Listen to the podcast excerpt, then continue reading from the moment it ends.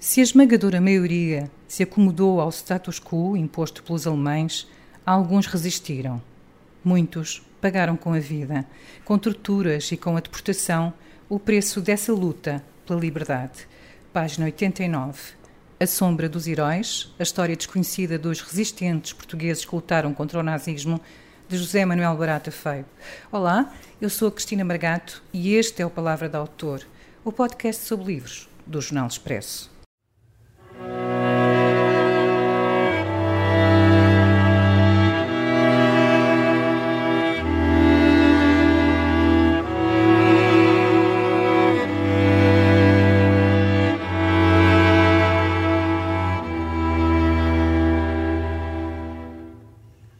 José Manuel Barata Feio, bem-vindo ao Palavra da Autor. José Manuel Barata Feio nasceu em 1947 na Serra da Gardunha. Exilou-se em Paris durante a ditadura e foi na capital francesa que se tornou jornalista. O primeiro exílio aconteceu em 1965, o segundo em 1969. Trabalhou como jornalista para vários meios de comunicação social franceses, anglo-saxónicos e portugueses. Regressou a Portugal em 1980 na RTP, foi responsável pelos programas Grande Reportagem, Enviado Especial, Portugal Sem Fim. Os seus trabalhos foram inúmeras vezes premiados. Publicou os livros Gita, A Guerra dos Robinson, RTP, O Fim Anunciado, Grande Reportagem, em que foi coautor, e O Grande Embuste. Estreou-se na ficção com o romance A Última Missão.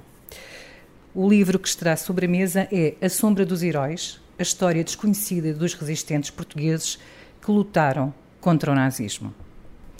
Olá, José Manuel Barato Feio. Olá, Cristina.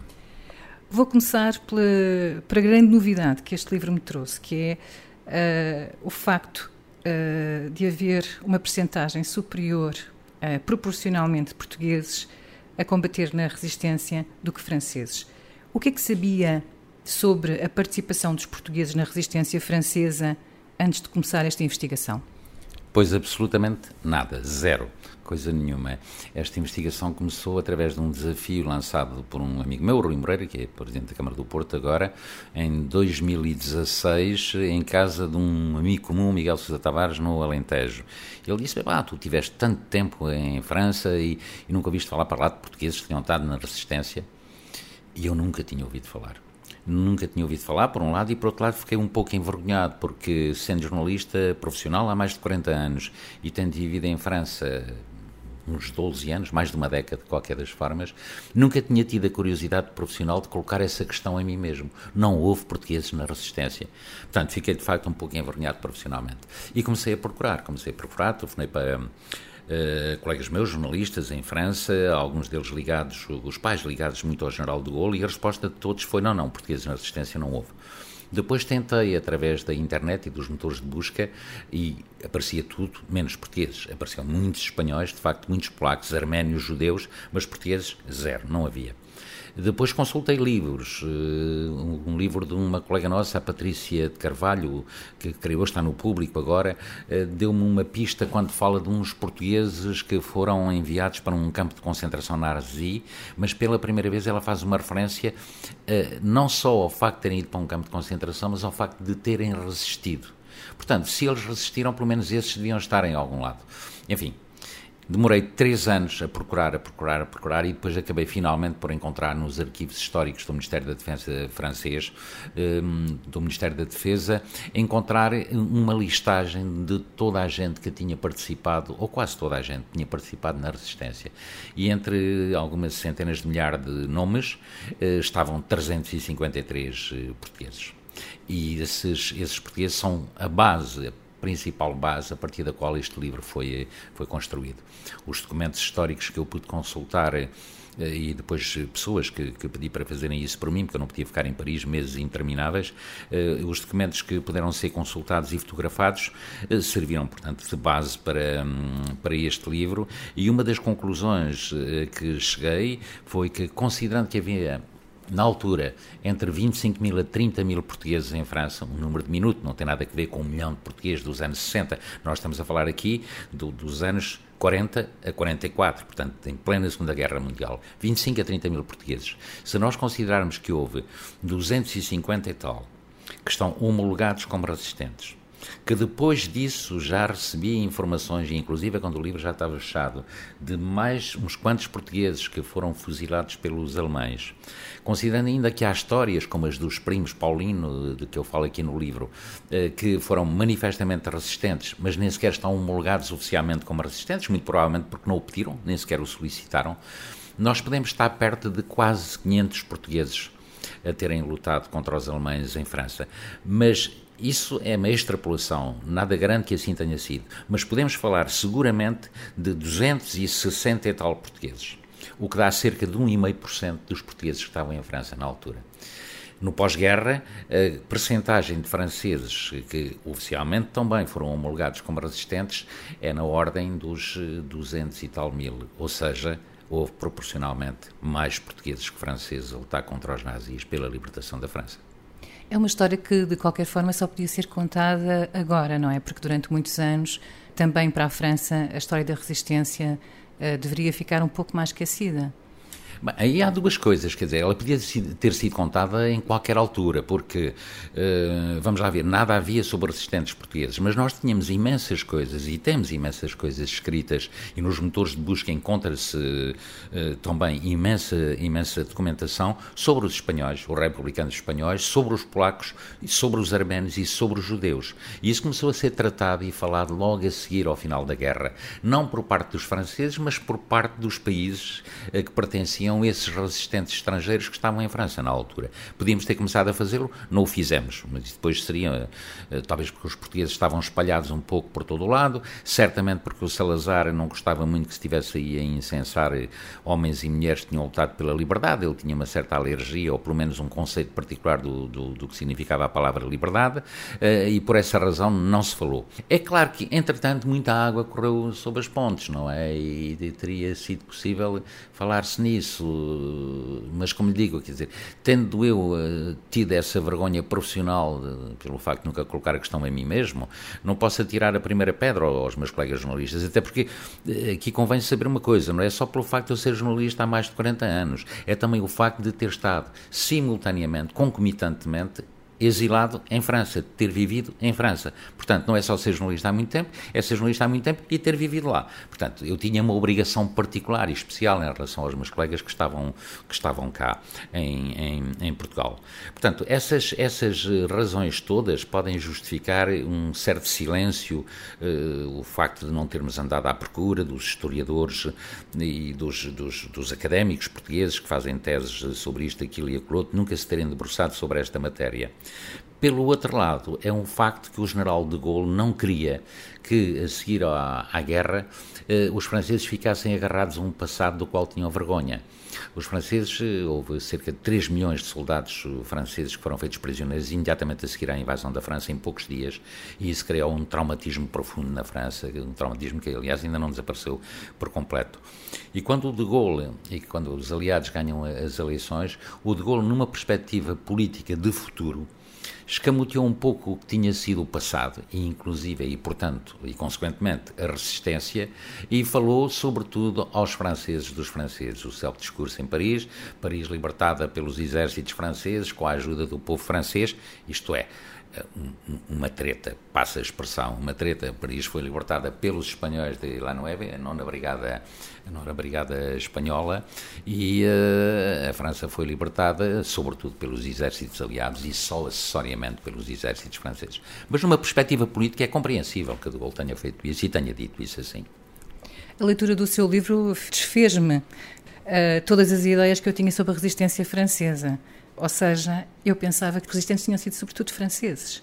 Portanto, de certa maneira, isto é uh, algo de muito forte, mesmo para os franceses. É claro que sim, eu sei pelos meus eh, amigos, eu tenho amigos dos tempos do exílio, dos tempos da faculdade, de, de, de, dos tempos em que ainda somos suficientemente novos para, para estabelecer amizades que duram pela vida inteira, como é o meu caso com os meus amigos franceses, e é claro que eles não gostam muito uh, de ouvir estas coisas, não gostam como nós também provavelmente não gostaríamos, não é? Mas o facto é que foi assim que aconteceu e, e, e não podemos falsear a história de acordo com as nossas conveniências.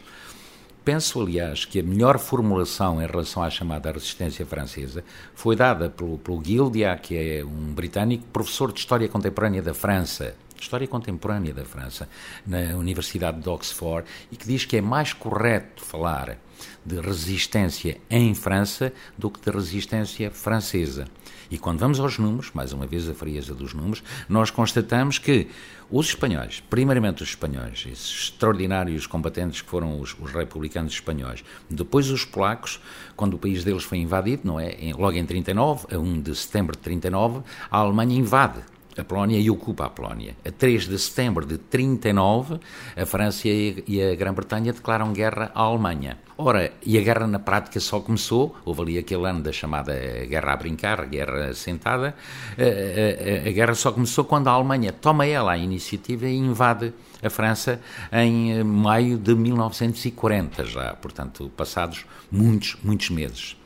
Os polacos que tinham sido invadidos muitos e ocupados, muitos deles fugiram para a França. Portanto, esses polacos, somados aos espanhóis, somados aos arménios, que também eram outro povo perseguido e ocupado, eh, mas não vamos agora entrar na história ao lado, só nunca mais lá saímos, eh, e também os judeus, que faziam parte da política de extermínio lançada pelo Hitler, eles todos se organizaram e começaram a lutar.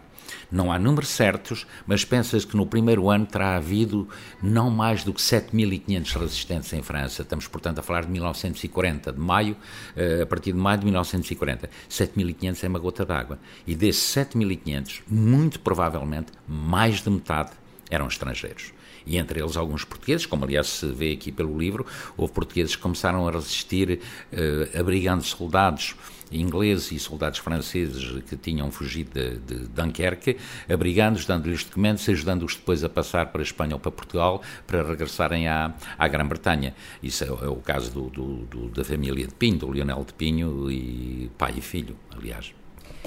Eh, eh, normalmente eram também, não é o caso desses dois, mas não é o caso dessa família, mas normalmente eram operários eles tinham uma fábrica. É uma história um pouco curiosa porque o Lionel de Pinho, pai, tinha uma, uma fábrica de sacos de papel em Calais, portanto, um bocadinho a sul de, de Dunkerque, do, do, da praia onde, onde os ingleses foram encurralados e de onde fugiram depois eh, para, para a Grã-Bretanha, logo em 1940. Ele tinha uma fábrica de papel e era uma pessoa relativamente bem estabelecida na vida.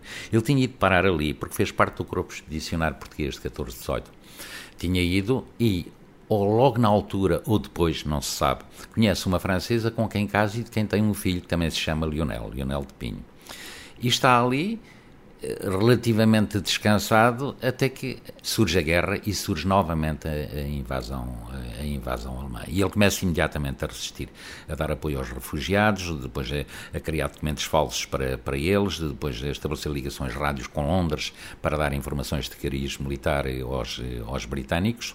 Eh, começa imediatamente a fazer isso e tem a meu ver um mérito particular é que, contrariamente àquela ideia que os políticos e os generais gostam muito de dar da guerra, que a guerra é, para utilizar a expressão da Primeira Grande Guerra em francês, fraîche joyeuse, fresca e alegre, eles já tinham estado nas trincheiras uh, da Flandres, já, já, sabiam e conheciam muito bem aquilo que é verdadeiramente a guerra, que não tem nada nem de fresco nem de alegre, é, é uma coisa, uh, enfim, é a guerra, é, é, é, é uma abominação. E sabendo isso, sabendo ao que iam, ainda assim foram e resistiram. Uh, duplamente, duplamente de admirar, não é? Aliás, há aqui uma passagem que diz, de certo modo, esses resistentes portugueses já eram clandestinos em França antes de passar à clandestinidade na luta contra os alemães. Eram também normalmente operários, linhadores, caseiros, tinham, eram pessoas que tinham fugido da pobreza em Portugal. Eram tudo, sobretudo também do norte. Uh... Sim, a zona tradicional de imigração, mas repara, aí também temos duas coisas diferentes. Eles eram de facto imigrantes, eh, quase todos simples imigrantes, trabalhadores eh, em França, é verdade, mas não eram, não foram eles que saíram da, da, da clandestinidade para lutar contra os alemães. Quem saiu, da, os portugueses que saíram da clandestinidade, entre aspas, para lutar contra os alemães, eram os portugueses que tinham estado na Guerra Civil de Espanha, nas Brigadas Internacionais, e que quando a República perdeu, foram para a França refugiados. Eh, em França todos os republicanos espanhóis foram muito maltratados uh, para a França e para, para a Grã-Bretanha, mas aqui o que interessa é a França neste caso. Os, uh, o receio dos comunistas e dos anarquistas e em geral dos socialistas era, ou do, até mesmo só dos republicanos, tinham mais receio do, do, dessa, dessa gente, desses, desses homens e mulheres, do que tinham dos nazis e dos fascistas. Portanto, os republicanos espanhóis foram muito maltratados em França, muito maltratados. Acontece que os portugueses que estavam nas brigadas internacionais, sabendo isso, conhecendo a maneira como eram tratados em, em França, preferiam dizer que eram espanhóis do que dizer que eram membros das Brigadas Internacionais, com todas as conotações das Brigadas Internacionais aos comunistas, aos anarquistas e acessoriamente aos socialistas e aos republicanos.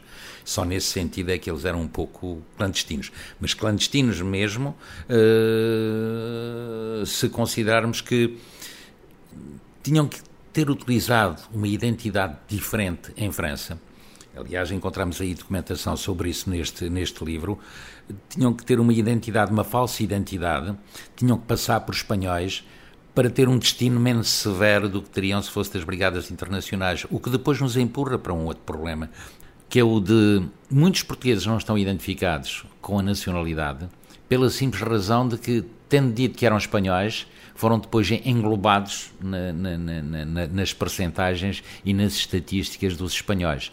Temos aí o caso de uma fotografia de um português, que é português, nascido em, em Portugal, Forno do Telheiro ou algo assim, uma, uma aldeia ali da, da, da, Beira Alta, e que é um membro das, das brigadas e dos guerrilheiros espanhóis. Não era, era português. Vou convidá-lo a ler. Vamos passar, uh, julgo, para também para um caso que é uma mulher, Irmelinda. Ah, isto é uma das histórias, eh, é uma das histórias mais notáveis de resistentes, porque não foi um, temos estado a falar de homens, mas houve, houve mulheres notáveis. Aliás, eh, eh, esta resistente é talvez, é, é, não se pode dizer o mais, mas é um dos casos mais, um dos casos mais notáveis da resistência em França. Ela era, ela nasceu no Porto, ou perto do Porto, foi para a França pequenita, estudou lá e quando casou com um português, e, e, quando a guerra começa, quando a Alemanha invade, ela está em Sochaux. Sochaux é o, o local onde estava e ainda hoje está a grande fábrica dos automóveis Peugeot em França. Sochaux fica perto da fronteira com a Alemanha e perto da fronteira com a Suíça. Na sua qualidade de secretária de Direção e de Administração, todos os documentos lhe passavam pela mão, e designadamente os planos técnicos do, do, dos motores que na altura os alemães estavam a fabricar para os novos uh, aviões uh, que o Hitler pretendia lançar na, na batalha, eram motores BMW, e para as bombas V1 e V2, as bombas que depois atingiram, e já estavam entretanto a atingir uh, Londres, lançadas do outro, do, do outro lado do Canal da Mancha. Ela obtinha esses documentos, essas informações, transmitia-as ao irmão. O irmão passava a pé clandestinamente a fronteira para a Suíça e entregava-as aos serviços secretos aliados. E foi no âmbito da transmissão dessas informações que essa grande fábrica, que era uma fábrica meio clandestina, porque subterrânea, nunca tinha sido bombardeada, que essa fábrica foi bombardeada. O que acontece é que o irmão foi apanhado e morto e encontraram nele papéis que permitiram à Gestapo, às SS, chegar até à Ermelinda. Eh, prenderam-na, ela foi julgada, condenada à morte. Na altura, os exércitos aliados estavam a subir com relativamente depressa pela Itália e ela é levada para a Alemanha para ser fuzilada um bocadinho mais tarde. Não era uma prioridade fuzilar logo ali vai para a Alemanha, é metida numa prisão, a prisão é bombardeada, uh, fica em escombros, ela consegue escapar no meio das ruínas e da balbúrdia por ali fora, vem a pé com cinco franceses através da Suíça e regressa à França, o que é uma história onde manifestamente a realidade ultrapassa a ficção, é uma, é uma coisa fantástica. Entretanto, a guerra acaba, ela recebe todas as honrarias possíveis e concebíveis, inclusive uma carta pessoal do general uh, de Gaulle, e, uh, os, e é-lhe atribuída a patente de alferes. Alferes, portanto, oficial, alferes ou tenente, olha, agora já não sei muito bem, um dos dois.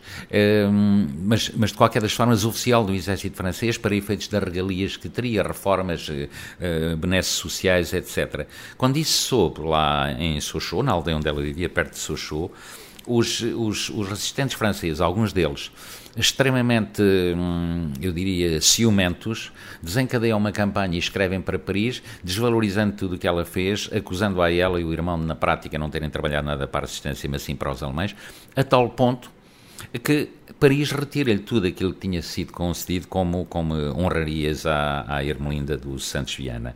E ela podia ter ficado uh, podia ter desistido, mas não, desencadeia e arranca sozinha para uma segunda guerra contra a administração e contra quem estava a atacá-la e consegue que ao fim de quatro ou cinco anos, reunindo documentos e depoimentos eh, de, de, de toda a gente que ela tinha ajudado, consegue que Paris volte a dar o dito por não dito e lhe volta a ser atribuído tudo o que... Hum, o que lhe tinha sido atribuído e depois retirado, não é? E morre bastante tarde, com cento, mais de 100 anos. Ela morre com, em, com 105 anos, ela morre com 105 anos, uma, uma idade notável.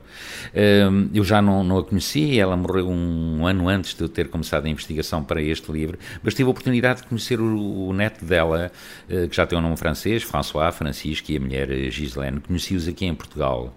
E eles depois mandaram-me um mail com, com, o qual eu acabo o capítulo que lhe dedicam, e, aí se diz que ela nunca mais voltou a Portugal, nem ela, nem o marido, nem o filho, nem os netos, nem os bisnetos, com exceção de François e de Gislaine, que encontramos no CCB em Lisboa, onde tinham vindo visitar a exposição sobre os trabalhadores forçados portugueses na Alemanha nazi. Ela teria gostado certamente de o conhecer, escrevem François e Gislaine, de falar consigo sobre Portugal e de trotear uma melodia do país confesso que eu também teria gostado de a conhecer. Não foi a única mulher heroica e provavelmente não foi a única mulher que lhe foi difícil uh, ser reconhecido o trabalho que fez pelo facto de ser mulher. Há pelo menos uh, mais um caso bastante interessante Aqui não se trata tanto de uma dificuldade para reconhecer, presumo que está, está, está a falar da, da, da jovem portuguesa que veio para Evelina Gomes, que veio para Portugal uh, quando o, as tropas alemãs ocuparam a parte sul da França, que era considerada a França, a França livre.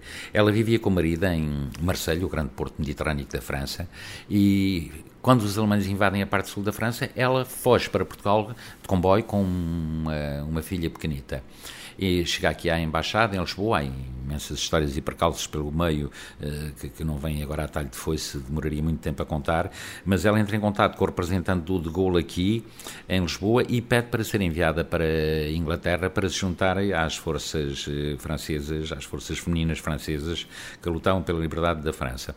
E esse visto é-lhe sistematicamente recusado. Ela fica anos, anos em Lisboa, na prática ficou até ao fim da guerra em Lisboa, sem que os ingleses lhe tenham dado esse, esse visto que lhe permitiria ter, ter ido, portanto, para a Inglaterra, onde pensava ela uh, iria encontrar o marido que também queria fugir de Marselha para ir para, para, para, para Londres, para se juntar às forças do general de Gaulle.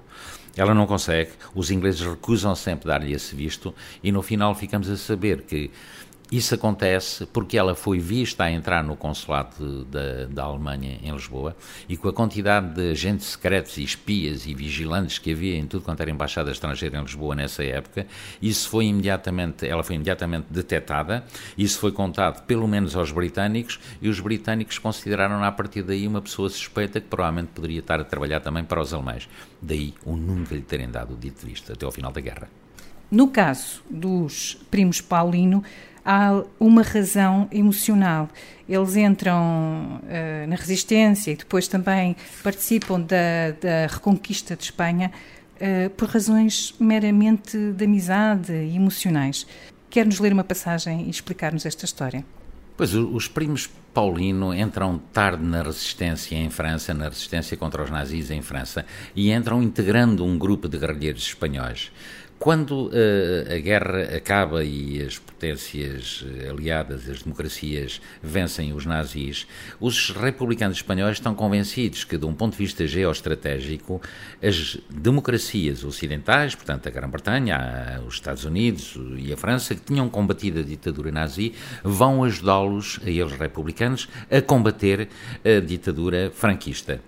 E, nesse sentido, preparam e organizam uma decisão política do PCE, do Partido Comunista Espanhol, preparam a reconquista de Espanha. Um movimento militar que envolveu milhares de resistentes espanhóis e alguns portugueses englobados nesses espanhóis, não sabemos quantos exatamente, e que parte de França para ocupar uma parte dos Pirineus e iniciar aí um processo que seria não só que conduziria não só ao reconhecimento público e político da, da, República hum, Espanhola, outra vez, mas também a uma derrota militar de Franco.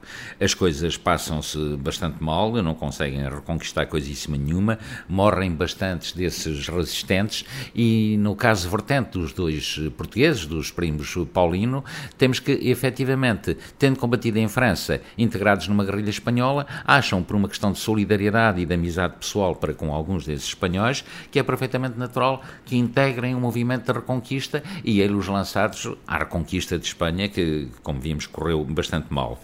Um deles diz, então, que conhecia o chefe dos guerrilheiros, o comandante Tostado e alguns dos seus homens. Confiavam em mim. Fala a língua deles, mas também francês, e por vezes fazia de intérprete. Isto é o Avelino Paulino que conta. Também estava em contato com os lenhadores espanhóis que trabalhavam nas florestas do setor e servia de correio entre eles quando me pediam. Estou motivado para ajudar a resistência. Ganhei vida em França e acho natural defender o país contra os nazis, coisa que muitos franceses não fazem. De todas estas histórias, qual é que o apaixonou mais? Qual é que gostaria de desenvolver? Todas elas eh, e nenhuma, e isto porque na prática os eh, documentos históricos dos arquivos franceses eh, não nos permitem avaliar e comparar as, as histórias dos vários resistentes. E não permitem porque algumas fichas têm apenas o nome do resistente, a data de nascimento e um local de nascimento, sendo que muitas vezes esse local de nascimento nem sequer está bem grafado em, em português. Portanto, nós podemos ter histórias extraordinárias por trás de uma ficha que tem apenas isto e nada mais do que isto, e por vezes nós temos dossiês e, fichas eh, com centenas de fichas e depois a história em si não é uma história apaixonante. Não há, portanto, um critério ou uma relação direta entre o tamanho físico do, do, dos dossiês e a importância do resistente durante, durante a ocupação alemã. Não existe essa relação, não existe. Portanto, não é porque um é gordo que o resistente resistiu mais do que aquele que tem um dossiê magríssimo só com uma, uma folhinha. Uh, as histórias estão muito escondidas, estão lá por trás. Este livro foi só um início, uh, a pesquisa está aberta. Uh, espero que outra gente queira continuar e possa continuar e, sobretudo, que, que quem eventualmente continue consiga encontrar do lado das autarquias portuguesas uma maior disponibilidade para ajudarem no sentido de se encontrar os descendentes destes portugueses que, que, que lutaram de uma, uma, forma tão heroica em França e que só podem, obviamente, honrar uh, a aldeia onde nasceram ou a cidade onde nasceram e eventuais familiares que ainda hoje estejam vivos. Acha que este livro vai, a ser lançado em França, vai causar algum mal-estar? A França é um país muito grande, não é? Há imensos acontecimentos uns atrás dos outros. Eu não sei se causará algum mal-estar. Eh, este livro não é um livro anti-França nem anti-franceses, não era esse o propósito, seria completamente idiota. Digamos que a história naquela época é que é profundamente traumatizante para os franceses, não é? Eh, e para a França. Não é o facto de a contarmos depois, eh, senão estávamos confrontados com uma espécie de política da, da avestruz a história da França foi uma história tenebrosa naquela altura. A França saiu da cena histórica, ao contrário da Grã-Bretanha e do, do, Churchill, que disse que lutariam nas praias, nos mares, por tudo quanto é lado, iriam lutar contra os nazis. A França não, a França abdicou. Agora, esse traumatismo pode eventualmente depois uh, assumir contornos de rejeição em relação a uma obra com estas características, mas uh, qualquer francês mediamente inteligente e culto uh, perceberá que não havia razão nenhuma para os portugueses escamotearem a existência destes, destes homens uh, e, sobretudo, porque eles lutaram e lutaram, nem sequer foi para Portugal, lutaram pela liberdade e pela liberdade da França. Acha que diz alguma coisa sobre Portugal e sobre os portugueses? Ou são só histórias uh, de pessoas? Eu acho que diz muito sobre os portugueses. Sobre Portugal não sei, mas sobre os portugueses sim. Nós somos uh, um povo extremamente aberto e se vê-se ali nas ligações entre os, os, portugueses que lá estão, que casam com espanholas, com, com franceses e elas com, com, com, com, com gente de outra nacionalidade. Portanto, é um povo aberto, é um povo extremamente hospitaleiro. Uh, muitas vezes os resistentes franceses falam dos portugueses dizendo a casa e a mesa deles estavam sempre abertas e à disposição para nós enquanto estávamos a lutar. É um povo extraordinariamente trabalhador ainda hoje em França, encontra com frequência pequenas caminhonetes na rua que dizem uh, entreprise franco-portuguesa, empresa franco-portuguesa, e isso não acontece em relação às outras nacionalidades, acontece em relação à portuguesa, porque os portugueses têm uma fama de trabalhadores excepcionais, de alguém que tem muito amor ao trabalho bem feito. É por isso que eles põem isso nas caminhonetezinhas que nós vemos em, em Paris, e eu vejo pelos meus amigos, cada vez que precisam de alguém para fazer o que é que seja lá em casa, obras disto, daquilo ou daquilo outro, se puderem encontrar uma empresa franco-portuguesa, eles preferem isso a, a, a, uma empresa de qualquer outra nacionalidade. E eles são franceses, não são portugueses. Depois, eh, para além disso, é um povo extremamente solidário. Eh, mesmo sem falarmos desse período da guerra, basta ver o que sucedeu em Portugal quando foi da altura dos incêndios, eh, aqui de Pedrógão e depois lá em cima na Beira, e, e durante todo o período da crise em Portugal, onde nós poderíamos ter ficado um pouco como os gregos ficaram, não é? Com, com as pessoas na rua cheias de fome e de frio. Isso não se verificou em Portugal, não porque tivesse havido menos problemas, não porque uh, a crise tenha sido mais doce para nós do que uh, foi para os, os gregos, mas porque de facto, de facto, não se, ninguém se apercebeu da, da, da, da miséria, das dificuldades porque avós, bisavós, pais, toda a gente ajudou toda a gente numa ação de solidariedade que penso é outra das características do povo português. Muito obrigado.